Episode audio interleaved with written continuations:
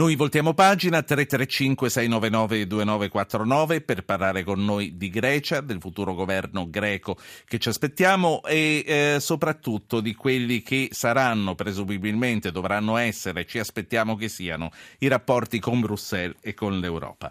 E lo facciamo salutando Federico Fubini. Buonasera Fubini. Salve, buonasera. Eh, Federico Fubini è giornalista specializzato in economia eh, di Repubblica, lo abbiamo chiamato perché mh, mm, mi è molto piaciuto, ho letto con molto interesse eh, l'articolo che lei ha scritto su Repubblica di questa mattina, ma prima volevo partire dalla data, dalla data speciale di oggi, perché eh, lei, eh, sto parlando del giorno della memoria, del 27 di gennaio, perché lei ha recentemente pubblicato un libro sul, sul prozio Renzo Fubini, che fu un importante economista italiano della prima metà del Novecento che analizzò a lungo la crisi del 29 e con questi studi si procurò l'ostilità del fascismo che via via lo emarginò dal mondo accademico che poi eh, lo fece arrestare in seguito alle leggi razziali in quanto ebreo e Renzo Fubini che morì ad Auschwitz nel 1944. Mm, come dicevo, lei eh, ne ha ricostruito la figura e gli studi nel libro di recente pubblicazione La via di fuga che è di Mondadori Strade Blu. Fubini, come reagì l'Italia alla crisi del 29 partendo proprio da questo libro e dagli studi di, del prozio? Ma reagì con una fortissima svalutazione interna, se parliamo di economia. Eh, Mussolini e, emanò eh, una serie di decreti eh, a partire soprattutto dal 1930-1931 in cui eh, appunto per decreto riduceva eh, i salari e gli stipendi a colpi dell'8-10%. Questo perché Mussolini aveva voluto fissare la parità eh, della lira eh, nel sistema aureo a un livello troppo forte, la famosa quota 90, e eh, l'intera industria italiana, all'epoca il principale settore di esportazione era la seta, ma l'intera industria italiana non riusciva più a competere con una lira troppo forte dunque Mussolini cercò di ridurre i costi interni soprattutto attraverso una forte riduzione dei salari. Gli studi di Fobini in che cosa lo ehm, andavano in contrasto con quelle che erano le politiche del fascismo?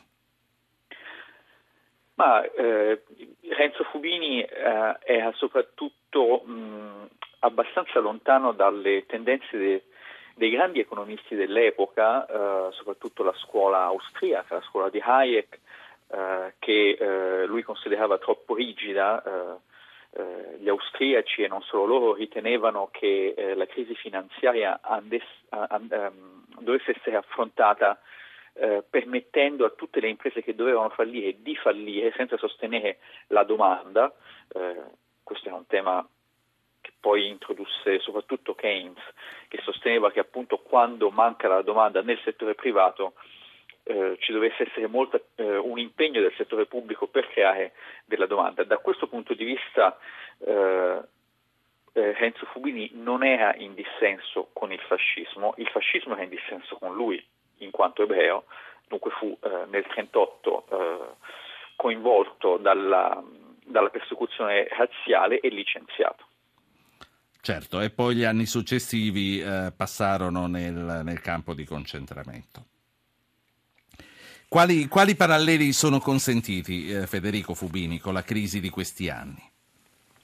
Parlando del 29, Ma, naturalmente. Eh, io ho cercato di raccontare eh, nello stesso libro eh, come eh, in Grecia il partito neonazista, dunque un partito fondamentalmente intollerante, razzista, che eh, eh, si comporta in maniera molto simile a come agiva il partito nazista tedesco prima ancora di prendere il potere negli anni 30, come i neonazisti greci di Alba Dorata eh, stiano facendo propaganda e seminari in cambio di cibo per chi partecipa eh, contro gli islamici, contro gli ebrei, tutti i temi diciamo, della destra radicale più intollerante come aggrediscono, ma soprattutto ho cercato di eh, passare molto tempo con loro per capire chi sono, quali storie personali hanno queste persone che, che diventano militanti neonazisti nel 2012, 2013 e 2014. Una cosa che ho notato è che eh, moltissimi di loro, devo dire in alcuni gruppi tutti, sono eh, personalmente in default, sono persone che hanno preso dei prestiti e non li hanno rimborsati perché non sono riusciti a, a sostenere per esempio eh, prestiti eh, dalle finanziarie per pagare una vacanza alla fidanzata, per comprare l'automobile. Questo tipo di prestiti sono tutti personalmente in default. E dunque nelle serate in cui non fanno questi seminari sull'intolleranza, sì. quando non perseguitano le altre persone, si riuniscono fra loro e discutono di come gestire la richiesta pressante delle banche di rientrare sui debiti. Ecco, io Dunque, adesso eh, voglio fare parlare un ascoltatore eh, che non so se voglia parlare di Shoah o di Grecia, anzi mi dicono che nel frattempo è caduta la telefonata e volevo arrivare sull'articolo che, che oggi pubblica uh, su Repubblica rivelando un patto segreto che qualche mese fa la Grecia avrebbe sottoscritto con l'Europa, cioè il rinvio dell'inizio dei pagamenti dei rimborsi fino al 2023 per completarsi poi in un arco di tempo lunghissimo che va fino al 2054, un po' come gli Stati Uniti fecero con la Gran Bretagna negli anni 30. Se è un patto segreto poi mi chiedo come siamo venuti a conoscenza, ma prima che lei mi risponda voglio sentire Alessandro Alessandro da Prato, che non so se vuole parlare eh, della giornata della memoria, della Grecia o di che cosa. Buonasera Alessandro. Ruggero, ben ritrovato, buonasera. Buonasera a lei. Volevo intervenire sulla giornata della memoria. Prego. No, eh, ecco, eh, dunque, mh, mm, perché ehm, la legge istitutiva della giornata ehm, si estende anche all'altro dramma che contemporaneamente eh, si verificava insieme alla Shoah ed era il dramma dei 650.000 soldati italiani che dopo l'armistizio dell'8 settembre del 1943 furono deportati e internati nei lagri nazisti. Purtroppo di questo poco si parla, sia alle istituzioni, sia ai libri di storia, sia purtroppo anche eh, il popolo italiano che non conosce a fondo questo, questo dramma. Di questi 650.000 nostri connazionali militari patrioti, circa 50.000 morirono di stenti, sì. di fame, di freddo, molti furono uccisi. Alessandro, sì.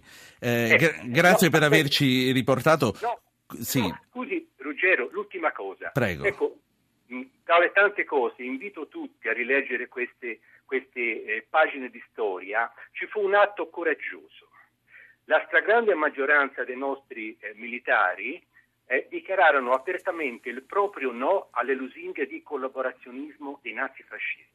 Questa sì. È una pagina molto importante. Grazie, grazie per averci eh, riportato alla memoria questo. Eh, siamo portati a dimenticare, non tutti conosciamo nemmeno quello che fu il dramma degli ebrei, dell'olocausto e ciò di cui veramente stiamo parlando oggi, 27 di gennaio. Quindi la memoria non deve cadere e grazie anche all'istituzione di queste giornate. Federico Fubini, torniamo alla Grecia e a questo patto che ci sarebbe stato, eh, che c'è stato ehm, a novembre. Che, che, cosa sappiamo e come lo siamo venuti a sapere? Ma eh, allora, eh, quello che non si dice mai degli accordi che ci sono, che sono in vigore fra il governo greco e gli altri governi europei, è che eh, la Grecia non deve eh, ripagare alcun debito almeno fino a tutto il 2019. Dunque, eh, oltre la durata dell'attuale futuro governo di Alex Tsipras. Eh, I debiti che la Grecia sta pagando in questo momento e fino al 2019 sono debiti verso il Fondo Monetario Internazionale. Dunque, eh, in, da questo punto di vista, eh, i governi europei e il Fondo Salvataggi non sono in grado di alleggerire eh, i pagamenti sul debito del governo Tsipras, di Tsipras come lui stesso richiede, semplicemente perché non ci sono pagamenti previsti. Questo è qualcosa. Quindi fino al 2019 Tsipras se la dovrà vedere con Cottarelli al Fondo Monetario fino Internazionale. Al 2019 eh, i soli pagamenti previsti sono pagamenti al Fondo Monetario Internazionale. Dunque un'eventuale ristrutturazione dovrebbe essere negoziata con Stati Uniti, Cina, eh, eccetera, eccetera, India, Brasile non eh, con i paesi europei, non semplicemente con i paesi europei. Questo è qualcosa che non viene mai sottolineato, eh, noi eh, abbiamo eh, la tabella che mh, pubblicheremo delle scadenze e eh, da cui si vede che la prima scadenza di debito dei, della Grecia verso i paesi europei è una scadenza di 706 milioni che scatta nel, nel 2020, 706 milioni che ai valori di oggi sono eh, lo 0,38% del PIL greco. E poi ovviamente i pagamenti, l'anno dopo c'è un pagamento sempre sui prestiti diretti da uh, 2 miliardi, uh, l'1,09% del PIL greco, e poi uh, ci saranno dei pagamenti ovviamente più impegnativi che iniziano nel 2023 e finiscono nel 2057. La ristrutturazione del debito è stata fatta, i governi per ragioni di sensibilità politica non hanno mai però eh, pubblicato i dettagli della tabella, per cui non c'è una consapevolezza. Questo, questa perché questa riservatezza? Per non irritare per esempio il cittadino tedesco?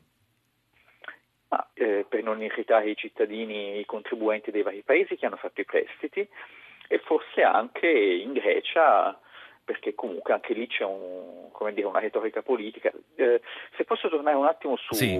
su, sul mio prozio, perché non ho risposto adeguatamente alla domanda sul fascismo. Renzo Fubini era eh, contrario a queste politiche diciamo, del sistema corporativo che forzava sull'intera economia con un controllo centralizzato e attraverso il sistema delle corporazioni degli aggiustamenti di questo tipo. Eh, non era contrario a un tipo di risposta keynesiana alla crisi, guardava Keynes con molto più interesse di quanto facesse il suo maestro, che era Luigi Einaudi, successivamente Presidente della Repubblica, prima ancora governatore della Banca d'Italia, che era più dalla parte della scuola austriaca. Mi scuso per averlo aggiunto, certo. ma mi rendo eh, conto che ecco. forse non avevo... E poi, e poi per arrivare, no no, anzi la ringrazio per averlo fatto, per arrivare alla conclusione. Allora, ehm, sapendo di questo patto, non, non diciamo segreto, eh, ho capito meglio, riservato, perché Ma c'è bisogno di una certa dire, riservatezza. Eh, no, mh, mm, quando sono stati raggiunti questi accordi non sono state esplicitate le conseguenze, non c'è consapevolezza eh, ele- fra gli elettori greci che sono andati alle elezioni. Però tenerlo riservato ha permesso a Tsipras di fare una campagna elettorale sono... più aggressiva. Ma in realtà la campagna elettorale sulla revisione del debito l'ha fatta anche Samaras e questo dunque l'ex premier conservatore. Eh, Senza dire però che, che il, la restituzione era dilazionata in 40 anni. Senza dire che non ci sono pagamenti in questo decennio.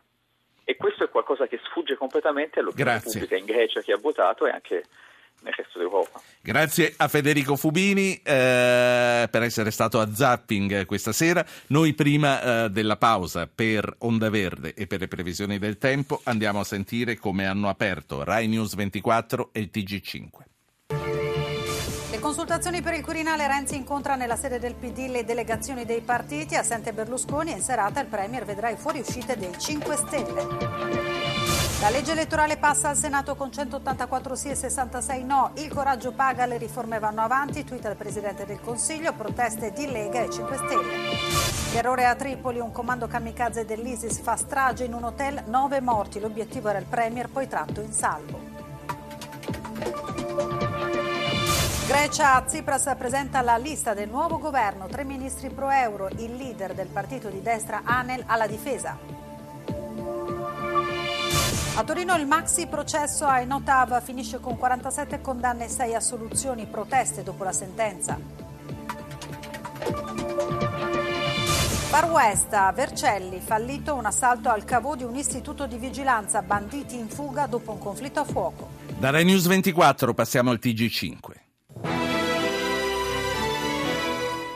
Quirinale, girandola di incontri di Renzi, un politico e non un tecnico, chiede Alfano. C'è il profilo, ma nessun nome. Forse domani l'incontro con Berlusconi. Altri nove deputati 5 Stelle dicono addio a Grillo. L'Italicum passa al Senato, non vota la minoranza PD. Il Premier, il coraggio paga, avanti con le riforme. Banca Italia, grazie alle nuove misure della BCE, la crescita italiana nei prossimi mesi sarà considerevolmente superiore alle ultime stime. Giura il governo Tsipras, poco realistico che la Grecia possa pagare subito i suoi debitori.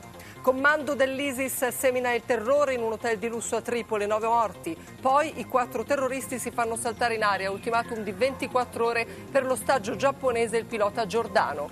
70 anni fa il mondo scopriva l'orrore dello sterminio degli ebrei nei campi di concentramento nazisti di Auschwitz e Birkenau. Celebrata la giornata della memoria, cerimonie struggenti e le drammatiche testimonianze dei sopravvissuti, il Papa immane dolore.